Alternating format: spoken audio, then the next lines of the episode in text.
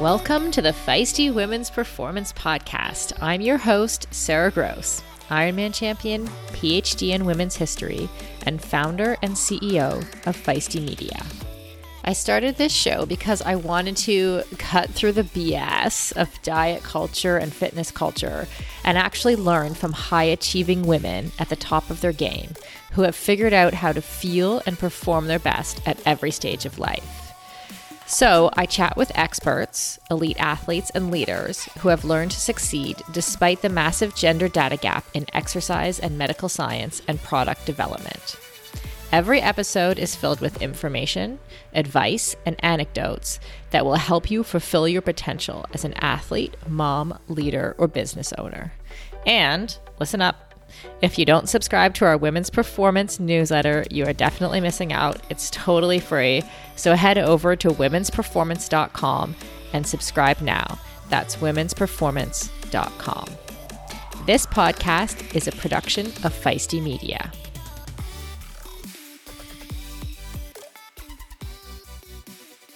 Hello, Feisties. Okay, I know I say this every week, but I am genuinely excited. If I wasn't, I wouldn't say that I was, um, about this week's episode with exercise physiologist Alyssa Olenick.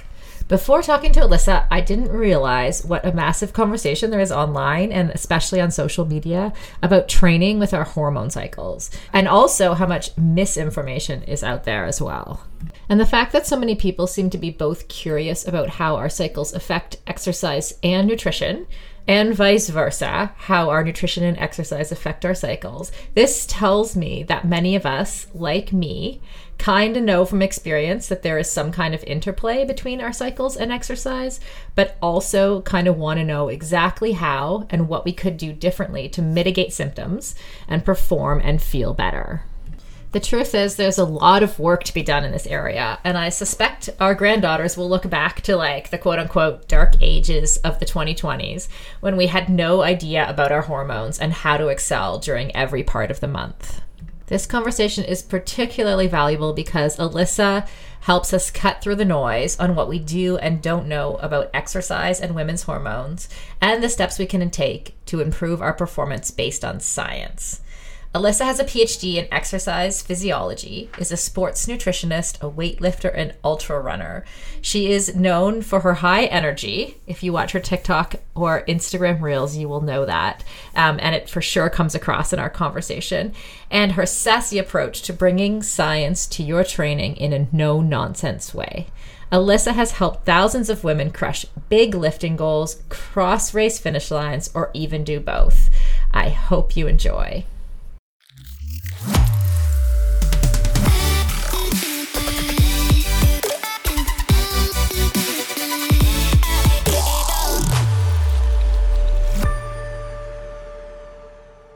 Alyssa, hi, welcome to the podcast. Hi, thank you so much for having me on. Yeah, I'm so excited to talk to you. Like I said just before the show started, I uh, I was stuck on the tarmac in an airplane um, at lunchtime, and I had already sort of written the questions. I looked at your website. You know, we follow you on Instagram, but I thought, I wonder if she has TikTok. And then I started scrolling your TikTok. I think I spent an hour watching all of your amazing content over there. Well, what's funny is I think I have the most female phys stuff on TikTok than any other platform, but it's because I, I was joking with uh, her before the start of the podcast that I go on TikTok once a month to debunk a few things and then I don't open the app again. And then I get tagged in things and I just read and repeat and recycle. So I guess well, we can shamelessly plug my TikTok here. Maybe this will blow it up finally. I it's funny because I actually was like I actually was quite impressed, you know, because we run a number of brands at at Feisty and like you do make you were making content just for TikTok over on TikTok, you know, and it's like di- sort of different from what not different thematically, but just like differently presented um on than what you have on your Instagram reel. So I was like, wow, you know, you do a you do a great job on that. Thank you. um, so I, I did I watched that video, you know, the little intro video on the front of your website, and I think you told a story about how, you know, as a young person or as a kid, even you were told like you shouldn't like that you shouldn't exercise or that you wouldn't be able to be active. Is that like I want to? I, I it kind of blew my mind. Like I need to get more details about this story. Yeah, it's my miracle baby story. And my friends, and when I was growing up, used to make fun of me for my miracle baby story. But basically, I was born like a week late or something like that, and um, they didn't realize until like it was pretty close to my mom went in for like her checkup that I had infection in my like amniotic fluid that I was just kind of swimming in. And I had like, I was exposed to beta strep. And then I also had an infection that like became meningitis in just my brain, but it didn't translate to my spinal cord, but they worried it was going to go down my spinal cord. And so I was very sick and so my they basically had I was an emergency C-section and it was one of these things where my parents were told basically like you know your daughter might die in the next day and if she survives she's probably going to have severe physical or mental impairments. Like she's most likely not going to come out of this unscathed type thing like super high fever super infected, very sick. I'm I might be butchering some of these details. My mom tells me the story like every year on my birthday kind of thing. And I was in the NICU for 2 or 3 weeks um following my birth because of all of this and essentially like I hear the stories about like they were putting needles in my head and I was pulling them out and then I failed my hearing test and I passed it and um all of these things and it, it turns out I come out of all of this perfectly healthy like and fine you know all together and so you know my there was like this omen on my life. I was very very sick but i basically like made it through that first night. And so that's probably why i survived. Um, they basically told my dad if she doesn't live through the night she's probably not like she when she makes it through the night she probably will be alive. But like we don't know what negative implications of this infection and the fever and all that stuff's going to have. And or if you get meningitis i guess down your whole spinal cord. So anyway um i came out of that relatively unscathed. You know, I was a healthy, happy baby and child. Um, but then one of the things that I had an issue with residually from my my, I guess my my mom's pregnancy was nothing related to that at all but my left leg was kind of twisted when i was in the womb and it wasn't related to like having a club foot um, but it was kind of like just turned in a little bit more and I've always had ligament hypermobility type issues and struggles. And so when I was really little and a kid they always had my mom do like specific muscle extra strengthening exercises with me. And I did ba- ballet and gymnastics really young and I had to wear special insoles and boots like all through elementary school my whole life. And I was like always in dance and gymnastics because that was a great way for me to like build strength and stability and stuff like that. And so, um, you know, I kind of had that, and they try to break my legs as a as like a toddler. They try to have my mom break and recast my legs to make it me walk more normal because I'm kind of inverted in my toes and I have some of these issues. And so, like, basically, I came into the world being told you're not going to be you're not going to have mental and physical function. And then I was told, well, she might never even walk normal, let alone run for that kind of stuff growing up. And then as I got stronger and did sport, dance, gymnastics growing up, my ligament issues became more of an issue as I went into like high school and I had sports because I have a lot of soft tissues injuries and pain. Um, and I was having some shoulder and back pain. And then when I went to the like the doctors during high school, I remember they tried to give me a back brace and tell me to quit sports and that I couldn't do sports. It was really bad for me. And then even like I went when I went to PT a few years ago after training for my first ultra marathon, the same issues with my legs that I had for a, when I was younger. They're like you you you you can't run ultras. You're not physically made for it. It's you can't do it. It's impossible for you. Like you need to quit altogether and just stop doing this. So like I had a lot of like really negative limitations put on me physically growing up by medical professionals. And luckily I'm stubborn and I love sport but also like my my dad was into sport and my mom like you know never really tried to stop me from doing the things that I did. And she put me into like the sport pretty much young like dance gymnastics looking back is the best thing I ever did. But yeah I've had a lot of like physical limits put on me by doctors and just people growing up because of that and or feeling frustrated with my body because I do have sometimes like setbacks related to like the hi- the hi- hypermobility stuff that I struggle with.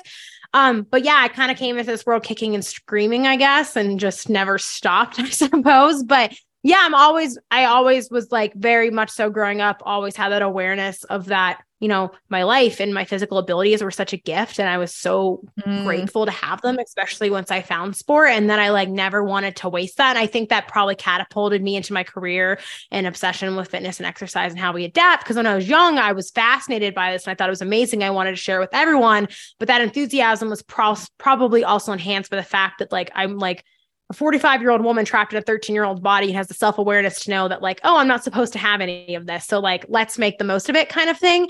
And so, yeah, that's my quote unquote miracle baby hypermobility story of all of my lovely physical limitations but i never i never let them them stop me um and so i mean i'm obviously here today luckily to you know my parents and stuff like that but also just like you know trusting myself and sticking to it and saying no a lot and i love like that you kind of brought up that the, the kind of gratitude piece. That's kind of what i was thinking like sounds like that entire story actually not only didn't hold you back but but propelled you a little bit. Yeah i mean for me physical fitness and activity and movement has always just been such a gift and like it's a gift that i want i i feel like i've been given the fortune of giving that gift to others. Like for me my career and what i do like it's always been i mean obviously like i benefit from a lot of what i do like i you know all that but for me it was always about like how do i learn and you know, grow and do all these things so I can share this with others because this is incredible. Like this is the best gift I've ever been given. And now I get I it's like my superpower is that I get to give people that gift too. And so that's why for me fitness is very focused on like celebrating my body, what it can do. Like yes, it's hard and it should be properly done and ad- adapt but at the end of the day like okay, like I'm doing this stuff out of gratitude for what I can do, or because I want it to feel good, or I want it to function well, or I want to be healthy. And like I want to give my, I want to give myself the gift of being able to do the things that bring me joy. And physical fitness can bring you that. And I know it can do that for so many other people, whether that's health or performance goals or standing on top of a mountain. Um, it's it's really awesome to be able to give people that. But like I always want to lace in the fact that like it comes from a place where I'm like, I'm on my body's team. I'm its best friend. We're right. on the same side, and I'm so grateful for it. Yeah. And for me, yeah, like I, I, it's funny because I don't think about it as much anymore um, as I did probably growing up. But I was always so grateful for my body and what it that I had it and I could do sport at all. Like I was just like, this is amazing. Like this is so cool. I wasn't supposed to have that. And especially when, you know, I started to have doctors and like sports medicine doctors tell me you can't do these things, start to set limits on me. I mean, I was as stubborn as they come as a teenager. And I was like, once you start putting limits on me, that's when I start breaking them. like that's just my my my natural response is okay. Like, all right, well, I'm going to show you. And so a lot of my life is me doing things and because people said I couldn't do them and I ended up on my feet and it all worked out. Um, so it was a mix of like being grateful for my body, but also like I want to use my body. I love my body. Let me figure out a way to work with my body, but also screw you. I'm gonna do this. I'll show you. Yeah. like, kind of like like like the edge to it. Totally. Yeah. And I love like I, I'm really relating also to your desire to share that as well. It's like that's how I feel about everything that we do, like with women's performance and like with feisty in general, is like I just have this desire to share, like especially like the mental health benefits of of exercise and sport, the strength, the benefits of lifting, right? And how good, you know, we can feel in our body and stuff like that. Um, do you I want to ask about your PhD too? Is it that same motivation that propelled you to do your PhD? So I have like the story that I wrote in all my graduate school things about like the story of 13, 14 year old Alyssa running on her back roads of her Pennsylvania farm town in the summer, the year after she started playing lacrosse. Cause in her head, she thinks, okay, well, if I if I can run a lot, I'll be a better lacrosse player and I'll make the varsity team next year. Like I'm gonna, I'm gonna be a lacrosse player.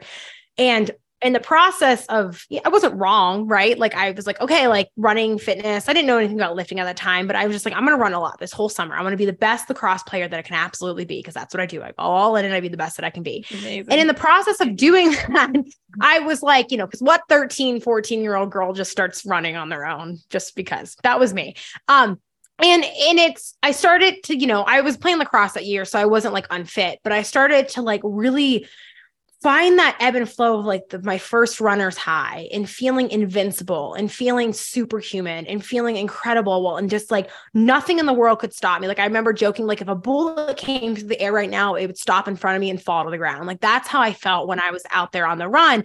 And and i loved it so much. And i remember thinking to myself in my naive young underdeveloped brain oh my god everybody has to know about this. Not knowing that people hate exercise and there's barriers to it and all this stuff, but I'm like, everybody needs this. And so I, I spent the rest of high school being obsessed with sport and then eventually learning about nutrition and all that stuff and like training after school and I was the girl, only girl in the weight room type stories and things like that. But I didn't know that I wanted to go into my field really. I wanted to be like an architect and I wanted to go for business. I didn't actually know what I wanted to do when I grew up because I was so I just wanted to be an athlete. You know what I mean? Like that's what I wanted to do. I wanted to be an athlete and I wanted to go to college to play lacrosse. That's all I wanted to do. And what's what happened is I went to college to play lacrosse and I ended up having to walk on a different team a month before the first year freshman year started because the lacrosse coach the school I was supposed to go to got fired. And basically because he got fired my scholarship deal was kind of messed up and it was a more expensive school and my parents were like you can't afford to go here anymore. And so that was a whole thing and I was crying and dramatic. So I walked on one of the best teams in the NCAA Division 2 and I was one of the worst players on one of the best teams in the country. And what ended up happening is that you know, I kind of had an identity crisis because I was an athlete and all of a sudden I was I was the most fit girl on the team, but probably like the worst when it came to the hand-eye stuff. And so I kind of had an identity crisis. And I remember I, I was going to school for health science, and I still identified at this point in my life as not smart, not good at science. I'm going to fail. I'm I, ne- I never identified as a smart person. I always identified as being bad at science and math. And it, I was an honor student in high school, but my peers just always seemed so ahead of me, and I was so insecure about that. And so I, I went into college petrified.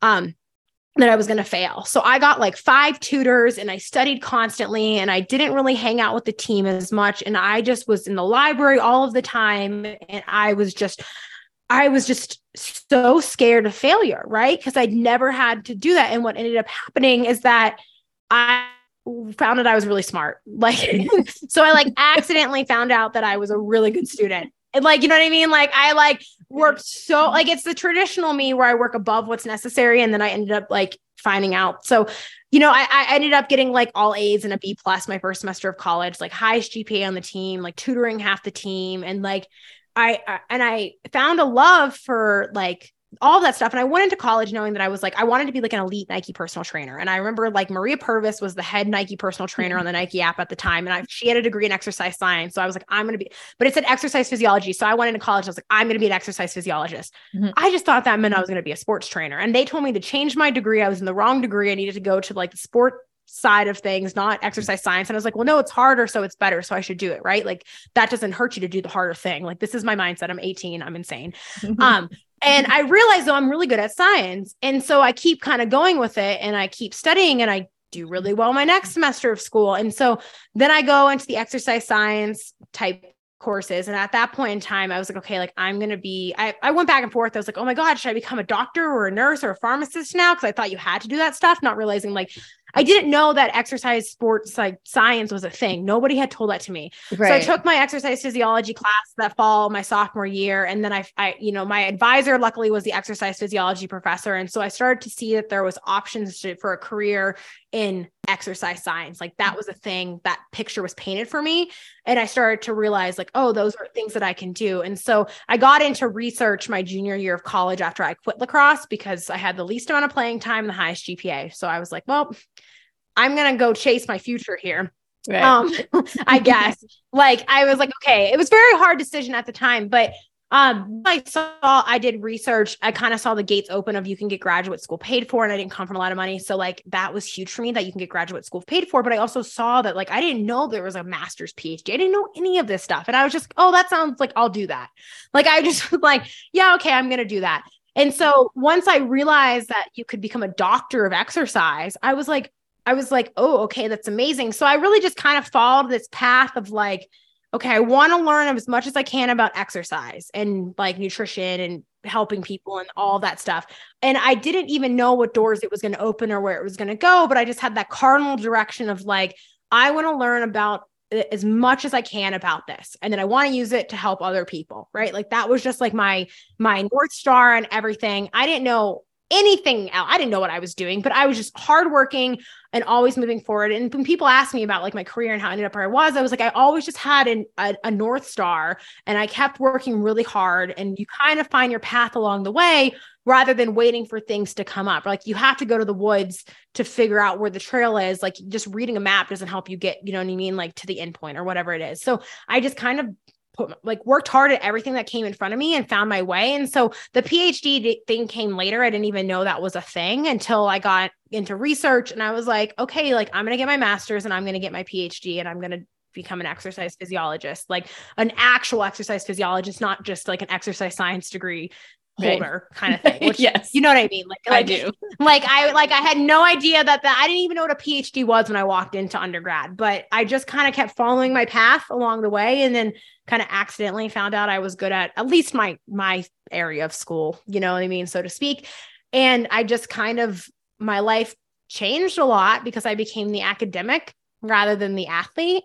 Um, but I was still, you know, doing my own, I was still doing my own recreational athletic things. And that's a whole part of my journey and story with that too. Once I quit lacrosse and re identifying and like redefining what an athlete meant to me after that fact and then like self experimenting with my fitness and all of that. But yeah no it kind of was like i followed like a main thing and what i cared and what excited me. And then i just kept opening door after door after door once i figured out what was even in front of me isn't that amazing how that happens? Like i think so many people have that story of like follow what you love to do and just like go with the process and see what doors open you know yeah, and I still have no I I was going to say I still have no idea what I'm doing even next year, but I just have to you know what I mean, you trust you're going to end up I just truly believe if you work really hard, you know what I mean, on things that you care about, mm-hmm. you'll probably land on your feet, right? So yeah, I'm wondering where the interest in female physiology in particular came from. Like, besides the fact that you're a woman yourself, like, was there something that you saw in your own training that was missing,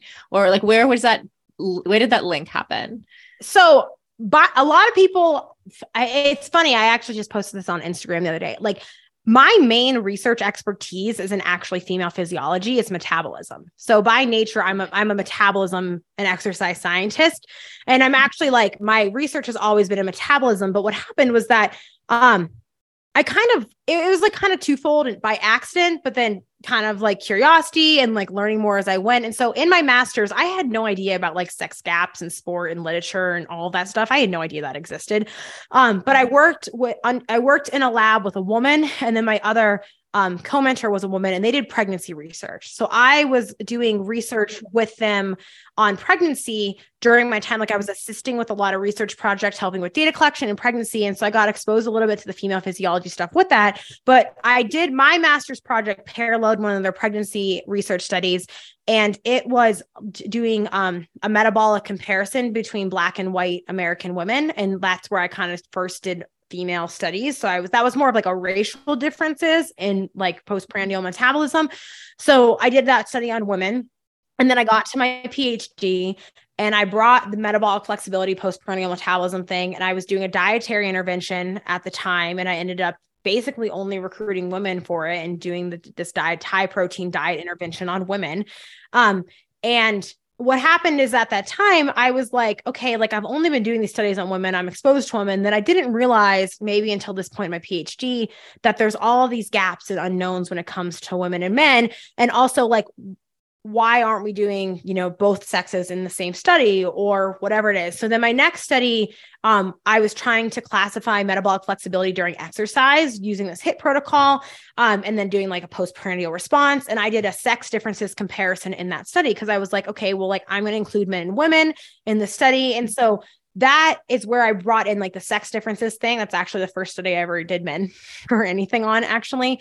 Um, and so with that, I did have to learn how to like control for the cycle and things like that. And so I made this HIIT protocol. And after I made it, I was looking at this metabolism, metabolic flexibility, and I started to like kind of get more into the like, I think this was before it was like trendy, the female phys stuff, but I personally started to see more of it and I was like looking more into it. And eh, and it's funny because like I got into it because I was drinking the Kool-Aid, so to speak. I was like, oh my God, like this is like so great. This is so awesome. Oh my God, I'm gonna find out all this information. I, I kind of feel like I landed on it by accident. Like I came across something and I was like, oh my God, like what if for my dissertation we took this and we looked at it across the menstrual cycle? Because it makes sense, right? Like my first study was looking at it in the early follicular phase. Mm-hmm. Um, but I was like, but what if we look at how like the menstrual cycle or contraceptives affects this metabolic flexibility parameter that I made? And something that I'm really interested in, is the effects of fitness status on metabolism. And so I was like, okay, well, like let's look at like I had some interesting data in my um, dissertation that has more to do with showing like fitness status differences in women. And but I did this, I was like, let's look at the cycle and the oral contraceptives and see if this is a thing because there's very little literature looking at HIIT across this. And I was like, it makes sense as a next step question. I care about the female phys stuff. Like I really care about. So I essentially I care more about like women's metabolic health. So that's how I kind of landed in the that perspective. So like I originally came at this from like a women like how do we improve or make sure we're taking care of or supporting women's metabolic health because i really care about like disease rates and outcomes in women across the lifespan and like how exercise and nutrition can you know mitigate those and things like that. But that's how i inadvertently landed in like the cycle stuff. And then i myself selfishly was a i'm an athlete. I've always been an athlete since i you know, my whole life right? Um i use oral contraceptives. I used to have issues with my cycle when i was younger growing up. And so i came across this literature and i was like oh, like, okay, these things parallel each other. And I always think of how health and performance are overlapped, where a lot of people think of them as separate kind of thing, but I kind of wove those into like the same thing. And I was like, so that's kind of how I inadvertently came into it. So I originally came from the metabolism, female like metabolism type thing. And I really am mm-hmm. kind of more of a female metabolism type expert, so to speak. But then I brought in that performance stuff, and that's where I really started to dive into that literature and how that, you know, exercise and training and like specifically aerobic performance was different across the menstrual cycle, and metabolism was different across the menstrual cycle, and what that means from health and performance perspective. And that's essentially what became my dissertation at the end of the day. Was that was like my main take home project. So um, I kind of am really the metabolism girl. Um, but like obviously, like my dissertation was on the impacts of the menstrual cycle, oral contraceptives. Um, I'll have two papers that will come on that on it across like metabolism and then I'll have one on like cardiovascular responses to HIIT exercise across the cycle. So I did have that and I have like a sex differences comparison, but I originally came at it all from the angle of like let's like improve women's metabolic health. And that's like my postdoc work right now is in postmenopausal women and kind of like metabolism, metabolic health, and improving that with the menopausal transition and stuff like that. So at the end of the day, I care about improving women's health, but women's health is women's performance right? Like we have to be healthy to perform well. So they're not they're not they're they're not two different things. Um but yeah so that's kind of how i landed where i where i am yeah that's i mean how exciting to be to be doing that work at this point you know um especially because i feel like and you could tell me if i'm wrong but like that we're kind of at the beginning in terms of like if women or looking at sex differences has largely been excluded from a lot of the exercise science and the sport science. Like now that we're starting people are starting to do that research like there must be a massive amount of like untapped knowledge that we can find. Do you feel like that at working in working in that space I feel I have two feelings on this. I feel like people really underestimate how much science we do have, and it really makes me annoyed because everyone's fallback cop out answers. Well, we don't include women in these studies, so how do we even know? And then they use that to like make up hypotheses, and I'm like, that's not how this works. But I also think we have so much potential to improve what we know about women specific and maybe more specific to individual things that we experience um, because i mm-hmm. always joke that like you know women aren't a different species than men so a lot of like what we know on like like we're never going to find out that women don't respond to mechanical tension. Do you know what I mean? Like that's right. not we're not going to find that out. But we can find out maybe unique things that improve our responses to training and differences between that, right? But we are just as trainable and as capable. Like really when it looks at sex differences stuff, like you know, it, I think we can still do more, but I think like the sex differences stuff is a little bit more clear than maybe some of the like the intra woman studies, right? Like that's where I think that we have a lot of room to grow when we're looking at like, you know, pregnancy, postpartum, menopause, menstrual cycles, specific like types of PCOS. That's the things where I think that we're going to see the field be able to expand more and grow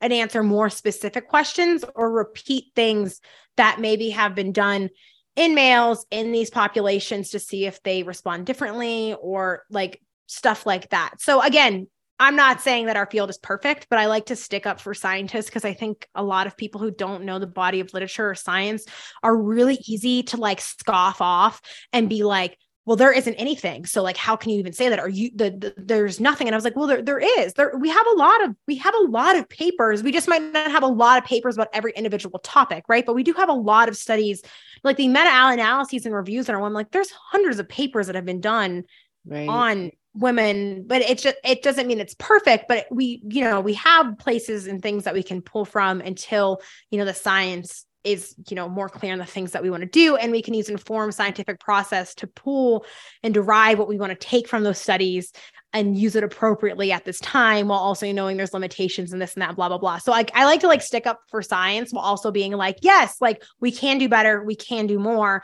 but also like it's not like we have nothing. I think we're at the beginning of understanding like more more nuanced stuff specifically. And I know a lot of people here probably want me to talk about the period, like menstrual cycle type stuff. And I That's think what I'm going to ask you next. and I think what like we're looking for that is hard, and there's a lot of good call to action in the literature and stuff that talks about this is we we don't understand like the minute fluctuations across the month, right? Because women aren't just cut off phases of like two, five, ten days or whatever it is. Okay. Yeah. But also, like, we don't have a ton about long term performance adaptations with different parts of the cycle. But also, I think we're going to see more literature about like individual hormone concentrations and how that's impacting things as well come out if the quality of studies improves with time. Like, I think that's what we're going to start to see more um, of in the long term. And I'm hoping what we're going to see is like not what everyone thinks where we're going to see this thing where you're like no, you're changing up things dramatically all the time but rather how can you enhance things at different times? You know what i mean? Like i like to think of it as like enhancement versus people like a lot of what's being sold on the internet is like this fragility narrative that I'm always debunking. I feel mm-hmm. like all the time, and I just don't think that's what the science is going to find. Like I, I, I just don't believe that mm-hmm. exercise is detrimental to health unless it's being overdone in most cases. And so, like, I think that's what we're going to find is how to fine tune things to the individual based off their hormonal profile and experience, but also like, you know, improving like and maximizing on things when they might be better served for us rather than like don't do this because it's bad for you kind of thing. Rather do this because it's extra bonus zoom zoom. I guess i don't know and some of that's just like the perspective or the lens that we bring to it. So i think and like you can tell me more precisely about what you're sort of talking about there is this idea that like during the follicular phase we're like stronger and we can do all these things and then we're more like men quote unquote. And then like during the luteal phase it's like wah, wah. it's a, it's yeah, all bad i, I like, swear i'm gonna write a book called like save the luteal phase. That just, and it's not that there aren't like things that happen and to be considered there but i just think that I think the message that we're giving, you know, menstruating individuals is just like 14 days of the month, you're useless, you're broken, you're fragile, you're going to gain fat, you're going to die, you're going to destroy your hormones, your performance is going to tank. Like that's what you're seeing on social media. And I'm like, we have to do better. And, yeah. and like, I, I just, it's, I don't know. Like, I don't think we're evolutionarily programmed to shut down for two weeks every month. Like that just doesn't make sense, but we can work with our bodies um and you know not beat ourselves up in the process and or do things that can like maybe mitigate some of the issues that we feel like we're having to begin with and improve our responses to training during certain times of you know what i mean our cycles if we're experiencing that yeah and that's like i mean i guess that was kind of like, like i was a professional athlete for 15 years and i definitely know from like all of that time that there were like i would say probably for me it was about 36 hours like sort of right before my period. It's like a typical time i think for a lot of people where i wasn't going to perform. It didn't mean that i didn't train. It just meant that like please don't make me do a race in that time because because i'm not likely to do well. And i always wondered like oh are there things to like are there ways that i could or that an athlete could mitigate some of the like some of those symptoms that you get like I, it, I mean it's different for everyone but uh, those are the kinds of questions i think that i would rather we were asking like how do we make it better? You know? Yeah and so i love talking about improving our symptoms and improving our experience because i think for most people whether I mean, there is maybe some argument for more of the cycle syncing stuff when we're talking like elite elite, we're looking at like maybe 1% difference and this might be the edge that we're getting. But for most people they're not like doing most of the things that are ma- like improving the little bits of performance to begin with. But everybody can take what i like to call a nutrition forward approach because i think right now the best evidence that we have and the most logical thing we have is what i like to call a nutrition forward approach right? Rather than worrying about like i mean i do have advice that i give for training and stuff like that but I think like a lot of the symptoms that we can do to improve and, and mitigate some of that, that doesn't mean it's going to erase it entirely, right? Especially like that that rapid drop in hormones following the late follicular late luteal phase into the menstrual cycle. Like when we look at the literature if there is an impairment in your performance it's coming like right before your period or right when it happens like that's when we're more so seeing it. Is that coming from psychological perceptions of performance versus true physiological? I think that's getting teased teased out more so in the literature right now. There's some evidence that shows that it might just kind of be how you feel rather than your body, but that doesn't mean it's invalid. Do you know what I mm-hmm. mean? Mm-hmm. Um, but I think like when we think about performance across the cycle, I can kind of give you my generic spiel of what I tell people for what mm-hmm. we should do, especially from like a metabolic or nutrition forward type. Yeah, we want the generic spiel. yeah, I feel I do. I feel like I've done like ten menstrual cycle podcasts in the last six months, so I'm like starting to like kind of sound the same on all of them. But everyone I have the the spiel's better, I guess. Um, so when we think about our, our, our menstrual cycle, if you know, just the quick rundown for the followers who I assume know if you're listening to this podcast, you have your menstrual cycle onset is day like one with your period. So that's day, you know, one, your period starting. Your hormones are at their lowest. She quoted the thing, you're most like a man. I will never say you're most like a man when you're on your period. I do not believe that. Physiologically, you are never like a man. You are still a female or a woman, but your hormones are at their lowest during this time. You're not better or worse because you're a man. You're great because you're a woman. Like that's always right. Like, like that. It just just like I think that is kind of like a that's a quote unquote thing. And I'm like, I want you to know that you can perform well during your period because you are a woman and or female or you, you're menstruating individual and you are capable, but your hormones are lower during this time. Then the, you know, about a week later, whether you bleed for the whole week or not, about a week later, your estrogen starts to rise again, kind of gradually up till ovulation. And that is your late follicular phase. So something important to note, I think a lot of people forget that your menstrual phase is part of your follicular phase. It's just like they're they're two components of early and late. Um, I think a lot of that gets often missed in the social media narrative around things that is still your follicular phase. And so that up to ovulation is kind of when your hormones either at their lowest or estrogen is most dominant. It's kind of gradually rising during your period week onto up to ovulation. And then it kind of peaks during that time. Then you have a rise and some other hormones like luteinizing hormone, follicular stimulating hormone, and estrogen with ovulation, kind of what we like to call the main event, um, so to speak. And mm-hmm of your your menstrual cycle and then you kind of have a small decline again and then a rapid rising of both progesterone and estrogen during your mid luteal phase and that's where it peaks and then it kind of slowly declines until where it goes back down to zero. Not zero but like back to day zero is what i mean. Mm-hmm. back to baseline um, during your menstrual cycle phase. So even though you're bleeding your hormones are still at their lowest. They're actually highest uh, like the seven-ish days before the onset of your next menstrual cycle. And so when it comes to your training and your performance and how you feel um, the follicular phase probably gets the best rap there because estrogen is really great. It's really powerful. It's our friend. Um, we have very early mixed data that suggests like it might be better, but also it's like so mixed right now that we're like, we don't really know um, if it's conclusive, but a lot of people report feeling better or performing better during this time. It kind of depends on the modality of exercise training that you're doing, so to speak. But um, but then again like i don't like to say that in the sense of like if you have extreme menstrual cycle symptoms that like okay well you should feel bad because you should be training hard because there's tons of gains to be made and stuff like that. Um, but during this this time period even though we might have more of a potential for like muscle hypertrophy or uh, like you know exercise performance might be better because estrogen is higher more predominant or hormones are lower we do have potentially a higher like uh like inflammatory response to exercise during this time. And I think that gets left out of the conversation mm, often um, because people mm-hmm. don't think about that. Um, so it might be, but it, I don't think people think about the recovery being bad in their follicular phase. Rather, they think about it being more poor in their luteal phase. But you just want to be careful with that. So one of the things that you can do in the follicular phase to help improve recovery and or just the estrogen favoring type demands on our energy systems is that we're a little bit more glycolytic during this time period. So even though estrogen acts on fat in our body, like improves fat pathways and mechanisms of fat oxidation in our muscles and cells, we're going to use our glycogen stores, carb stores, maybe a little bit more rapidly. So during this time period, my advice most of the time is like increase carbohydrates and then it, but there's there's a little bit more nuance to this on like the follicular versus luteal phases. So i try to make sure i'm very clear about this.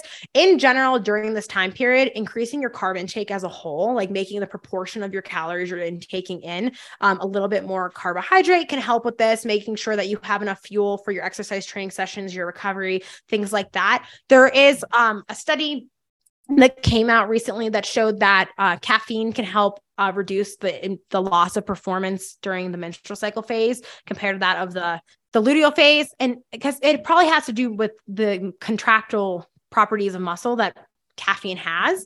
Um, so you can try toying around with things like pre-workout caffeine, increasing overall carbohydrates. In general, there's not a ton of things that you have to do really in this phase to like feel your best because most people generally don't feel too bad other than your menstrual cycle, like general symptoms. Um, but aerobic exercise, yoga, movement, exercise in general does appear to help reduce some of the symptoms of your cycle. So if you can get into the gym and you can keep moving, you do have the potential to have good workouts during this period of time pun intended, um, and or push it as you get closer towards that ovulation time point, so to speak. Um, but my my general recommendation there is always just like, hey, like maybe increase the proportion of carbs in your diet, try caffeine um pre-workout as a way to like boost your performance during that time if you feel like especially if you're trying to like you have a race or your performance and you feel like that's impairing especially that very early menstrual cycle type thing.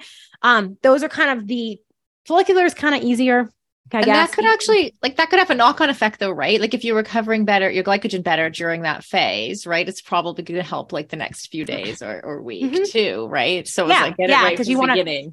Yeah. Yes, and also like you, if you're like carb loading, you need more carbs during this phase to maximize your carb loading potential. So mm. don't be afraid to nest like, and it doesn't like I think people always worry like, oh my god, do I need to eat more calories? Well, assuming you're eating enough calories, which often typically female athletes are not, so. Mm-hmm you know, that's your first step. Like I can give you my pyramid scheme here in a second too. My pyramid spiel is like really first and foremost, before you do anything cycle syncy, you should make sure you're eating enough and following a good training program because then none of this matters. But like if you were like an elite athlete or you're pretty dialed in, this is where this stuff applies. But if you're not eating enough macronutrients, you have you know, loss of menstrual cycle, you're not ovulating, then none of this really matters. Your imp- your impacts on performance and recovery are down regulated to begin with. So start there. But assuming you're eating enough, increasing like the percentage of carbohydrates in your diet during this time may be advantageous, um, just because of like the more carbohydrate demands of this phase. And again, that will improve subsequent workouts. And if you are someone who feels better and handles more volume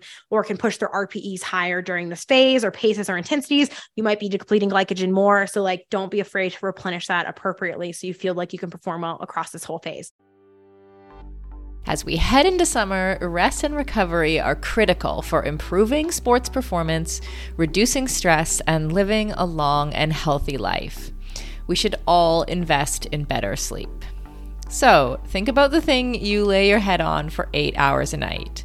If it's not exactly right for you, it can lead to needless tossing and turning, or worse, have you waking up with an unrelenting kink in your neck.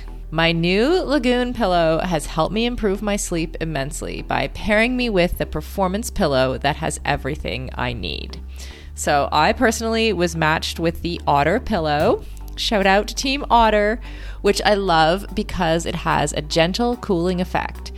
And I was able to choose how much stuffing I wanted in it, which is super important to me because I'm doing a decent amount of CrossFit these days and my shoulders are kind of creaky. So having a pillow that is stuffed just to the right height keeps my neck and head in exactly the right position and comfortable for the entire night. And as of fall 2023, Lagoon launched their 100% mulberry silk pillowcases.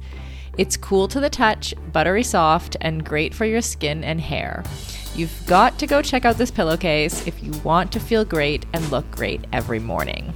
Waking up for morning workouts has never felt better. I'm refreshed and pain free thanks to my Lagoon pillow. To check it out for yourself, go to lagoonsleep.com forward slash performance and take the two minute sleep quiz to find your perfect pillow match. And then use the code performance for 15% off your first purchase. That's code performance at lagoonsleep.com forward slash performance, whole 15% off. And the link is in the show notes. You can just click through there.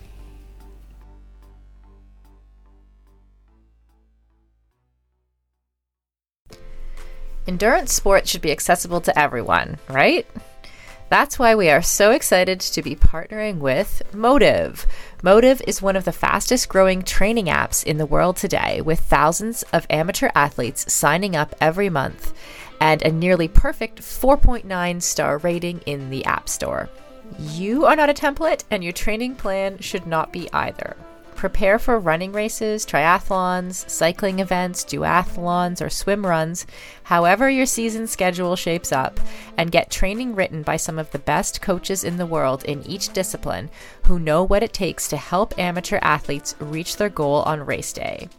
The app takes the training written by those experts and then creates the most optimal training plan for your schedule, abilities, and goals.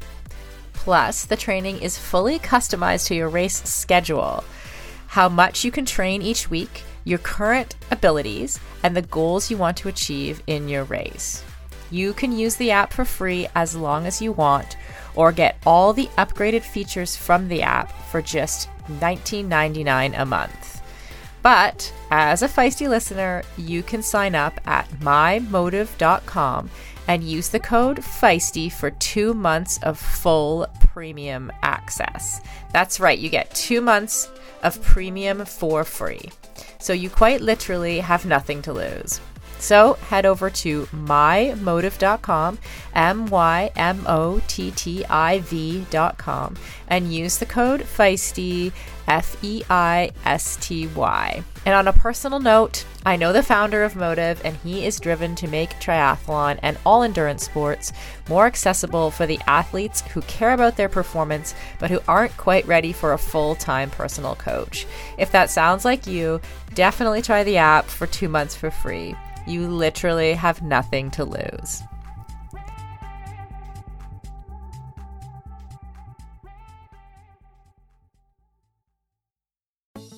For decades, running shoes have been researched, tested, and designed for men. Brands have relied on the shrink it and pink it approach to sell male shoes to female customers. That's why we are so excited to be working with Hedas. Hedas designs athletic footwear for women that elevates performance, safety, and style. Hedas unlocks the science behind women's biomechanics through dedicated research, creates better shoes for women that support their longevity and performance, and establishes new design standards to promote transparency in a male biased industry.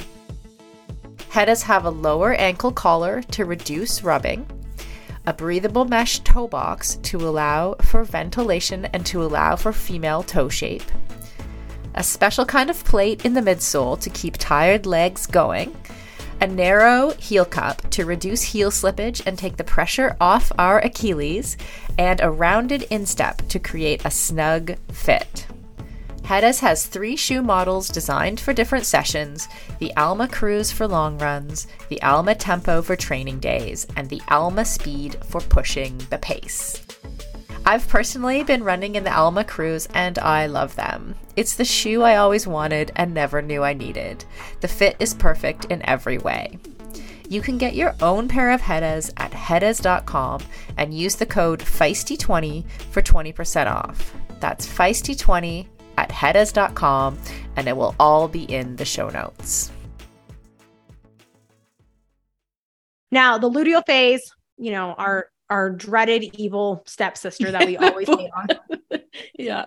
Is the I think this is where we can use more of these approaches to help you know reduce these impacts and so we have to think about the luteal phase in three phases people always lump it together as one thing you do not need to spend day 14 through day 28 or whatever your cycle length is like in a fetal position ball um you have like your hormones aren't super high that first like initial few days after ovulation and then it's slowly rising to where it peaks around about a week after you ovulate.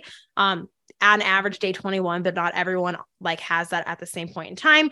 And then it's slowly declining. So we have early mid and late luteal phases. And i think that you like you're probably going to feel fine and good and don't really need to do a ton in that early luteal phase. You probably feel pretty similar to how you felt like around ovulation or that week before. But it's during that high hormone mid luteal phase into late luteal phase where we start to feel maybe more of those negative impacts of progesterone being more prominent and or hormones dropping back down. And so this is where Progesterone is kind of more of a catabolic hormone, which means it's more breaking down, may have a negative impact on muscle tissue. And so, this is where if you, I always recommend increasing your protein intake during this phase if you're not already eating high protein. But my first go to recommendation is just make sure you're eating enough protein across the month.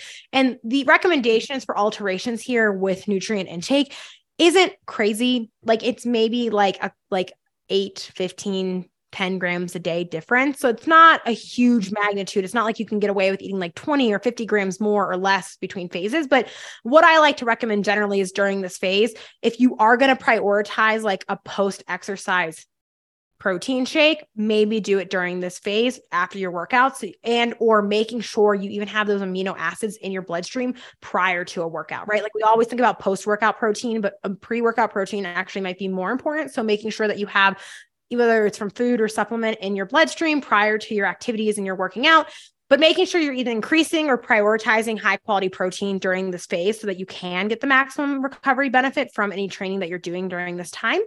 Um, and then when it comes to our metabolism, we're a little bit more reliant on fat oxidation, potentially like a little less insulin resistant, although that shows to be more worse in people who have, you know, elevated weight status and or lower activity levels. So generally fit active people might not feel that drastic fluctuations that we see um, or some people report um, but in general, what I recommend is that you might want to, you might crave some fats during this time. And that's totally okay. You can eat a little, you can kind of shift that percentage a little bit more.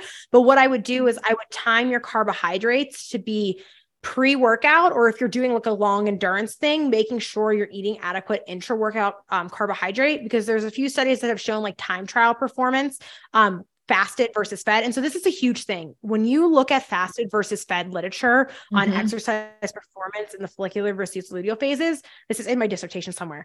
Mm-hmm. Nutrition ends up masking a lot of performance differences that we see, especially in aerobic oh, or cardiovascular type outputs. Yeah. Yes. So I, I can't overstate how much food in feeding status and nutritional status might override some of those negative. So there might be negative things if you're looking at like fasting performance data, but if you are feeding women in these studies carbohydrate, um, some of those those a lot of those differences go away. Like the magnitude of them aren't as as great because they have carbohydrate available in the bloodstream. So like carbs are like really important and powerful. I there's a statement I think somewhere that's like I think it's like oral contraceptives feeding status then menstrual cycle or something about like one of these things. I'd have to find the exact quote, but it's a great quote where I have where it's like basically like, yeah, none of this matters if they're fed. Like it's just like I basically like spend this whole time talking about these differences, and you're like, oh, you're fed, so performance differences like really are reduced with that, which that's really great, right?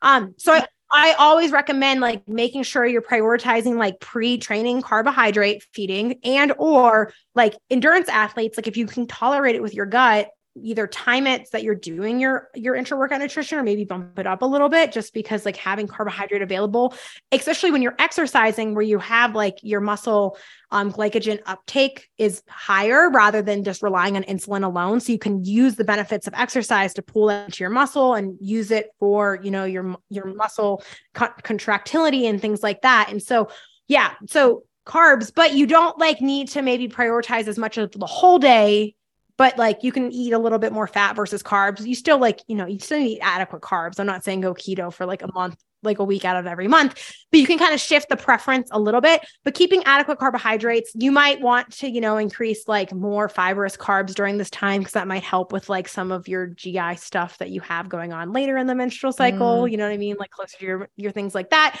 Um, but then in general we our our metabolism is slightly elevated during the luteal phase as well so i think especially since women and athletes tend to restrict they might not be you know, responding to that increased hunger or in that increased drive. And like, I, I really think a lot of things with the menstrual cycle are magnified by being underfueled. Um, I, I feel like that stuff's probably more magnified from being underfueled and or like, you know what I mean? Just like depending on that. So it's not a huge increase. It's like two to 12%, which accounts to like 50 to 130 calories a day, give or take, maybe 200 if you're on the high end of that and your energy expenditure is really high. So it's maybe just more of a snack, but that can be like, I don't think people realize how much small differences in energy intake versus expenditure can drive hunger in people mm. and or perceptions of like recovery or exercise fatigue or performance right? Especially if you're eating an energy deficit and then you're in more of deficit. So so in this phase also don't be afraid to increase your intake slightly and that might just be like a perfect time for a pre-workout snack that's a little bit like you know what I mean, like an apple and peanut butter, or well, I usually don't recommend peanut butter before workouts, but you know what I mean, like an extra snack of like carbs with maybe a little bit of fat if you're craving it. You can have some dark chocolate, but also have some carbohydrates timed around your workouts, things like that. Um, because if you're feeling more hungry and or you're feeling under recovered, you know, a little bit of food, a little bit more like carbohydrate around your workouts, a little bit more protein will help with muscle recovery. Cause even like eating adequate carbohydrate during like long endurance training will improve your recovery from that session, in, regardless of how it improves your like nutrition availability and performance during that session. Like if you eat more carbohydrate and you're adequately fed during your long events, I'm sure you know this, you recover better the next day. You bounce back better because your muscles aren't having to work as hard when they have that like glucose available. So like again, we're thinking about potentially having poorer recovery during this phase, maybe more muscle protein breakdown. So how do we, you know, reduce that so we can still make progress, still make gains, or still feel good in response to our training and progress? And nutrition is a great way to do that. Um, I also really like to recommend um, like electrolyte supplements and or making sure that you have a balance of that because we do have some differences in like thermoregulation, so our ability to regulate heat.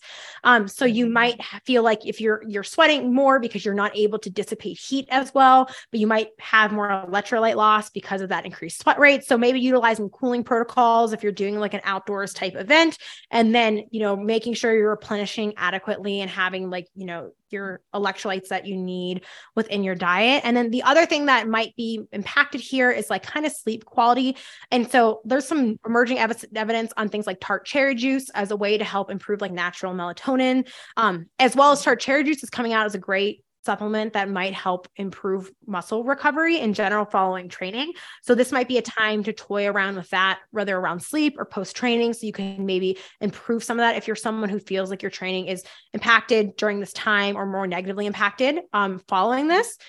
And so those are kind of some of my like, and there's like some other stuff tossed around the literature that might work, like fish oil or curcumin. And I don't know if curcumin has as much evidence as maybe like if fish oil is like probably a pretty safe bet to take. Maybe maybe magnesium, things like that. Like there's some other supplements that are tossed around that might help during this time. I don't like giving blanket statements for things that people might be deficient in that I think they should get tested, like iron or vitamin D, magnesium, stuff like that. I try to be wary about giving like a blanket statement, but a lot of female athletes are deficient in those types of things, which if you are supplementing with them appropriately might improve your performance and or your menstrual cycle symptoms in relation to your performance. So like get blood work work with your doctor things like that. I'm not going to say everyone go take this exact protocol because we're all different and our biomarkers are different. So there are other supplements that you might take that help may help reduce even your symptoms to begin with during this time if you're deficient and or you know might improve these things. And then in general um when we think about going into that late luteal phase, you know, just working with your body best as you can. Um, one of the things that I like to think about in, during this phase is because we kind of know that training might be impacted coming towards the end of our cycle and the re- beginning of our next cycle. Is one I generally recommend for all things cycle syncing at this point in time for pretty much most people is using rating of perceived exertion to to adjust your volume and intensity across the mm. month based mm-hmm. on your own perceived experience because it will indirectly adjust for a lot of that. But then you're in charge, like it's your own perceived thing. But if you are someone who has like you know that you had like a day, probably like a day and a half, a day before your period started that you were going to feel really terrible. And I generally recommend to people, I'm like, before you implement anything, track your cycle for three to six months, get to learn your patterns, make sure you're eating enough, fueling yourself, taking care of sleep, stress, and a training program. Like you know, if you track your cycle and you feel terrible all the time, but you're not taking care of those things, take care of that first. But when you start to identify your own patterns, start implementing these things and seeing if they help and they work for you. But also, I think people like resort to just immediately taking an entire week off training. And I'm like, what if we front and backload our weeks? What if we just our workouts like higher intensity days or earlier in that week then later in that next week and then flop for the next week. Like that's where I think like that's where we can work with ourselves so we can adjust like okay, well when am I doing my harder workouts? When do I when would I prefer to do them? Well, I know these are the days that I typically feel the worst. Can I put an easier workout during that day? You know what I mean? And or can I you increase food intake, carbs, tr- play with caffeine, things like that, hydration st- strategies, um, in order to see if maybe it's just a physiological feeling crappy that I just need something to support my body during that time. And, or, you know, like again, if you feel that way, you feel that way. You are, you know your body best. But like these are ways that typically can help reduce that because sometimes you might have to perform during these phases and we don't want it to ruin our whole life. But also, if you're going to keep, there's a difference between like performance and training and long term training adaptations and things like that. And if you're thinking of your long term progress, you have to think about how you're going to work with your body so you can get your body to do the things that you need it to do to make forward progress, but also like you're going to do, right? Like, don't put your mm-hmm. hardest training session the day before you get your cycle every single month if you know that you don't want to do during the day or that you feel crummy or that all the caffeine carbs in the world don't make you feel better like that's okay if that's your lived experience right? Um but start with those things and then say okay well how can i auto regulate my training in a way that works with me and allows me to adjust for how i feel day to day? Especially because when we think a lot about recreational female athletes they're moms they work a full-time job they're busy. Like you have a lot of things that are impacting how you're going to feel in your performance. Your hormones are a piece of that puzzle but I, I, it's they're not this they're not the main character that people are making them out to be. You're a complex human being who has a lot of things that can impact your performance. So don't miss the forest for the trees and what that means for your long-term adaptation and or like performance goals, so to speak. Yeah. And I think sometimes, you know, like what we're seeing on social media, what you're commenting about there, where like people are seeing only like let's let's let's cycle sync in all of our training right right now is it's almost like a time where we're making up for the the years in which we didn't know anything or where coaches didn't pay attention to any of that or you know so it's like oh finally like something that seems to make sense right? But like you say it's like that's like our cycles are a factor of what's going to impact our our performance or our training on on any given day. Um and i i didn't realize like i had not thought of it that like being well fed like being fed basically what you said was like if you're if you're fed well enough you may mitigate all of those. And i'm thinking looking back on my entire like professional triathlon career going huh. Like because it's hard to stay fed when you're doing endurance training anyway oh i know, you know. it. i know like, it. Yeah. No i don't diet. I just train for ultras and eat 3000 calories a day and still on and still hypoglycemic every other day of my life. So yeah, I, I get it. Um, and I think like to the point that what you were saying before, it's like I I sympathize for why this is so trendy. Like even though I make fun of it ruthlessly and debunk it, it's because of like I think it's it's hyper swing to the point that we're repackaging old dieting advice in a new package that feels personalized to women, and that's the issue that I have with it. But I think the issue is the reason that it it became trendy is important. Like we should be talking to women or people about their menstrual cycle and like educating them on it and what it means and how to understand it or even I think understanding why you feel the way you do or how it happens. Not saying you need to overhaul your whole life, but hey, there might be some explanation for why you feel that way and like it makes people feel less crazy or like you know what I mean like they understand themselves because I think a lot of people especially you know, women are historically taught to ignore their bodies because they're restricting mm-hmm. them, they're over pushing them, they're overexerting them. And I think that it's a hyper response to the fact that, like, in general, women are tired, women want a break, and we're giving them permission to take a break. You know what I mean? To like, mm-hmm. to, to do less, right. to rest. Right. Yeah, for a whole 14 days or whatever. you know? But I think it's important to let people know that, like, you've always had permission to rest. Mm-hmm. And a lot of this is in hyper swing to the over restrictive diets and over compulsive high intensity exercise obsession.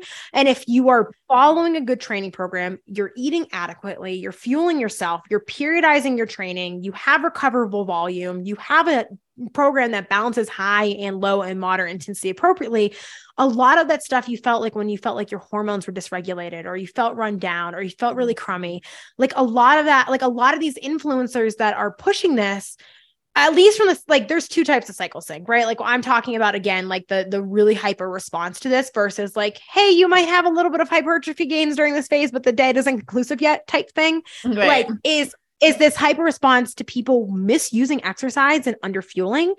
And that's why they had this dysregulation that they had. And then the reason that cycle syncing works so well is that one, you're just listening to yourself and responding to mm-hmm. how your body feels. But two, you're pulling back volume and therefore your energy availability of energy available for your body to recover is higher, even if you didn't change your food intake. And so, like, I, I, I but the lay person doesn't see this, right? Like, you don't know energy availability and all that stuff, blah, blah, blah. But a lot of time that's what's what's happening here. And it's it's just that you're training at a more recoverable volume and eating more or having more calories available for your body to recover and feel better.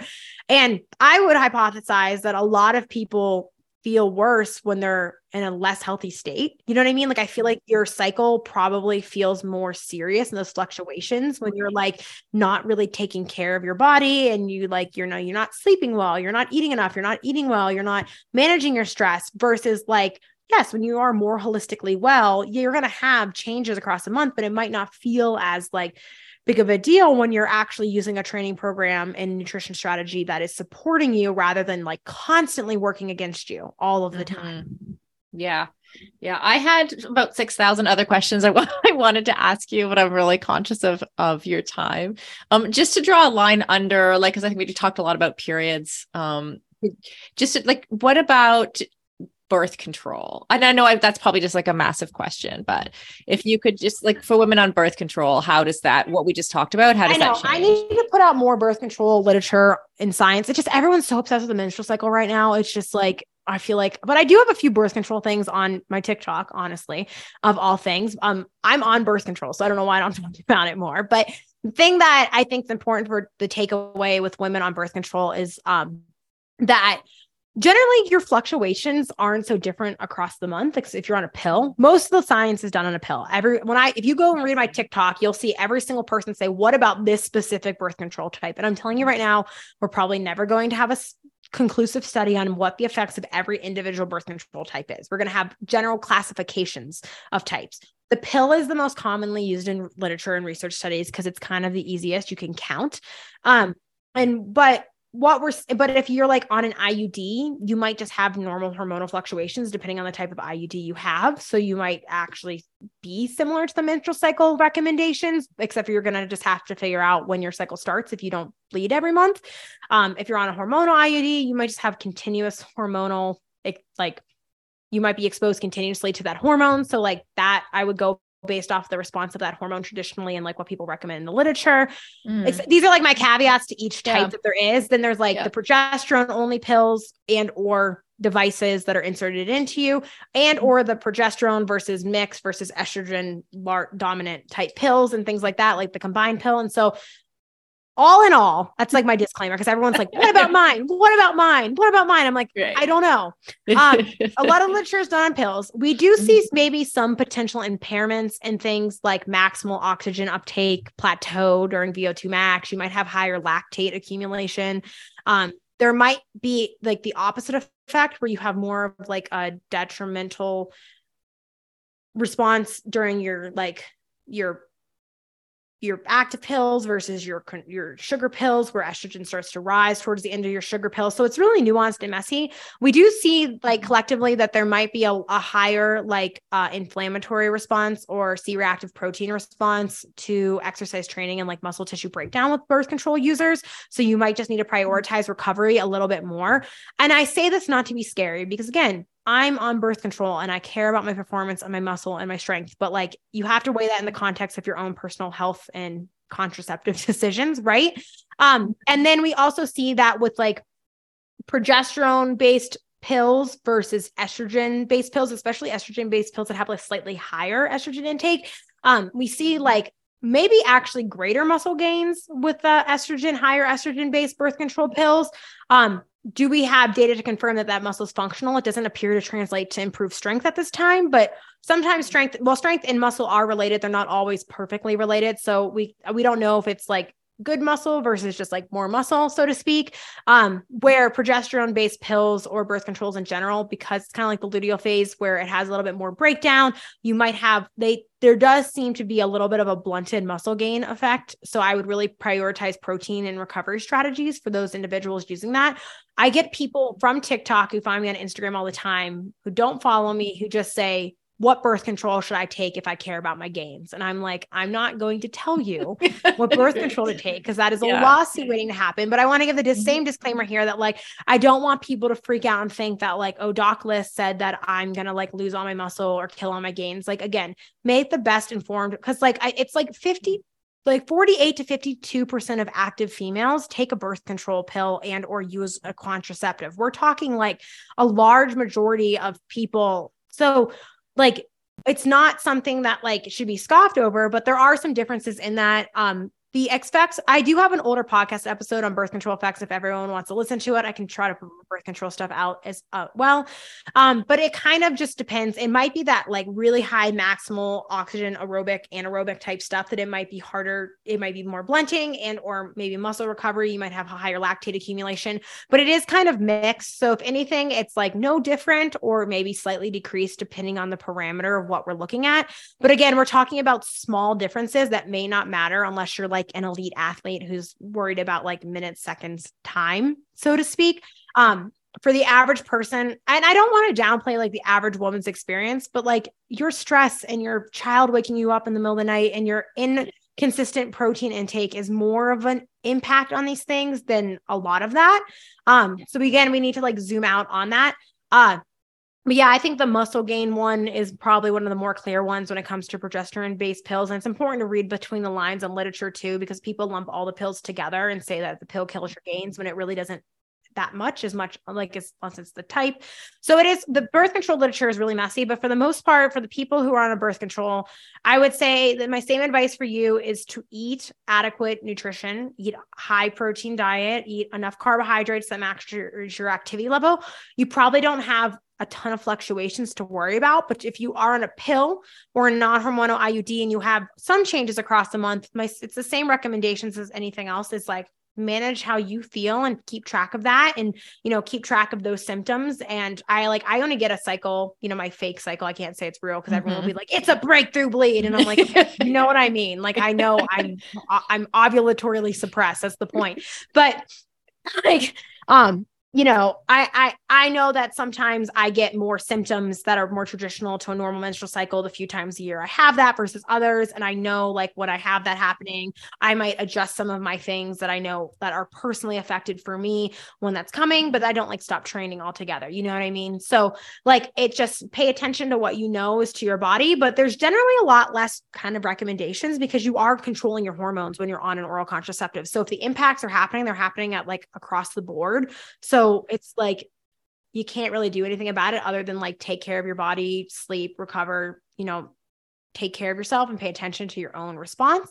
Um, and or make sure you are making your medical decisions based on your personal needs for contraceptive and your health between you and your OB and not just because of gains. You know what I mean? If that's like the driving thing, unless you know, you really want to. But I always like to give that caveat. Like I'm not trying to give people birth control advice. And I'm really against fearing people out of birth control. I think you should have honest conversations about it. I think that's an issue in the industry as well. Like that's your personal choice. But I always also like to say like progesterone rises pretty rapidly during the first trimester of pregnancy. So like there's and that is not the best for gains either. So like that's always like my caveat of like yeah, like but being pregnant would probably be worse for my gains than my birth control. So like for me my birth control is like the better of the two evils for me yeah. at this point in time. So that's kind of like my I feel like my super disclaimer on birth control because I know that's a pretty inflammatory topic for a lot of people, but that's like my most like neutral Switzerland white flag type take on it. Um, but yeah, I mean, there might be impairments in your performance, but for the most part, you're not going to have to super track across your month as meticulously as maybe someone with a more natural cycle. Right. And I love, like, you know, I feel like everything that you said about that and about like cycle syncing with training is sort of like we don't need to panic. first of all. And like I hear like the RPE piece coming back into play again here with birth control. I know that's true for me. Like I have an IUD. Um, and I went from like pro athlete focus on performance to like okay, yeah, like I still want to, like now I do a different sport. So it's like I still want to improve at that sport, but I'm not focused on it. And I only quote unquote train once a day. And, you know, and if I just feel shitty one day, like, okay, it's good to know, okay, where am I on my cycle? Is there something I could do? You know, next time. Like I might just loosely pay attention, you know? Yeah. And, and I think people fine. think that like I poo poo on it. Like I'm saying, like there's, you should not care at all. There's no effect whatsoever. Ignore it. It's all dumb. And I'm like, I, I, people take me saying that like the extreme cycle syncing advice is me saying that women are men, we are the same. Like push yourself till you burn out. And I'm like, I've never said that. And if you listen to my advice closely, I am kind of inadvertently telling you how to adjust things in response to your cycle. But I'm not saying like, okay, only do HIIT this week and only do high lifting this week and only do like low reps this week and only do yoga this week. Like that is, and you were an elite athlete, right? Like you're not changing your training type every single week. You're just, like you're not being like, yeah. I'm not going to train for the triathlete this week. I'm going to do Pilates all week yeah. because I'm luteal phase. Like you're not going to do that, right? So yeah. like, how can we get women to continue to train and work to their goals in their sport? But and to tie back to like what we were saying earlier is that I understand the response. This is because like for so long, women felt left out of the conversation of like fitness and sport and exercise.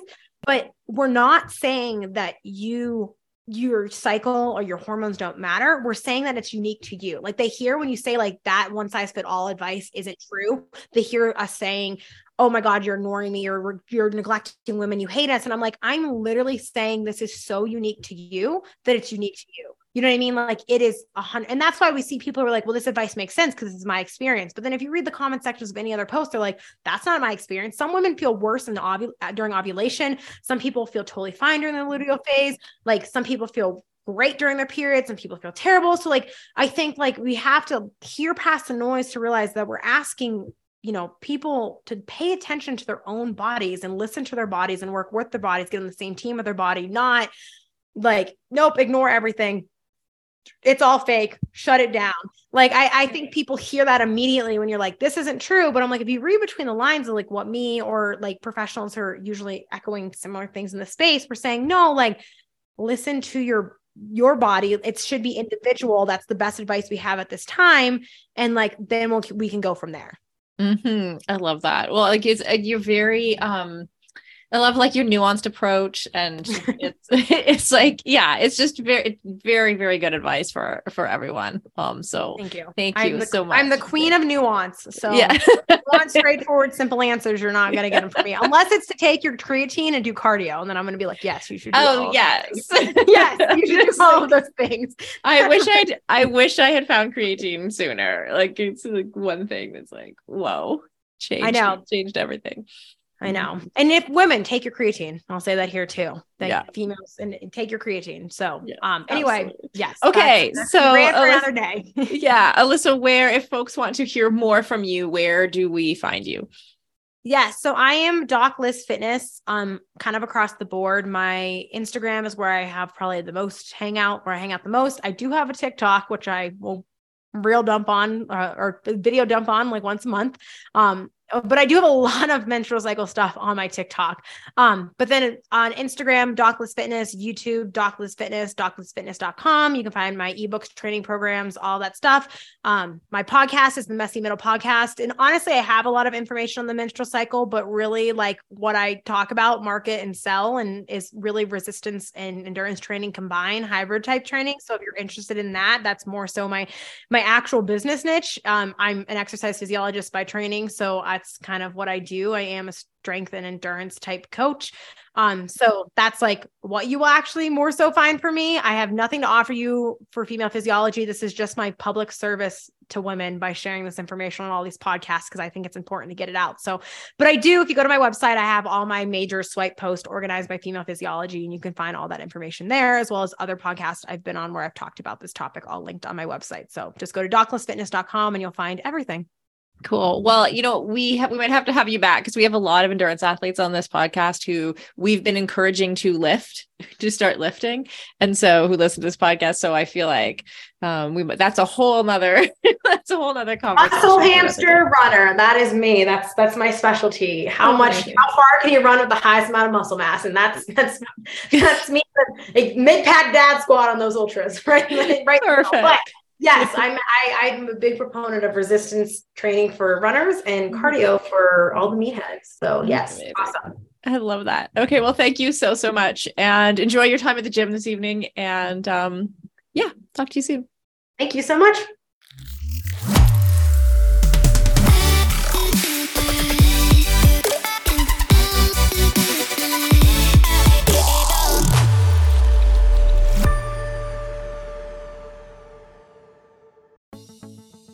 Building muscle can be tough, and gains can be so slow, even for those of us who do a lot of strength training. As an ex endurance athlete who is now in perimenopause, I know this all too well. It can be frustrating to put in the time in the gym and not see the results I'm looking for. That's why it's super important to take the right supplements at the right time. One of those supplements is essential amino acids, which are needed to trigger muscle protein synthesis. Muscle protein synthesis happens when you eat high quality protein, like eggs or whey. And by supplementing with additional essential amino acids, you can make sure you are getting the full benefit of your training sessions. Targeted essential amino acid formulas can be up to four times more effective than just eating protein. I've been taking amino acids for almost a year, and in combination with eating quality protein and a couple other supplements, I have managed to turn the tides on age related muscle loss, which starts at 30 for women, by the way, and I have continued to make strength gains as I head towards 50. AminoCo has been a long-time sponsor of Feisty Media and has supported all of our brands and podcasts over the years. I recommend starting with AminoCo Perform, and you can grab some at aminoco.com forward slash performance. If you enter the code performance, you will save 30% and receive a free gift if it is your first purchase. Give it a try and let me know how it goes. That's aminoco.com forward slash performance and use the code performance to save 30%.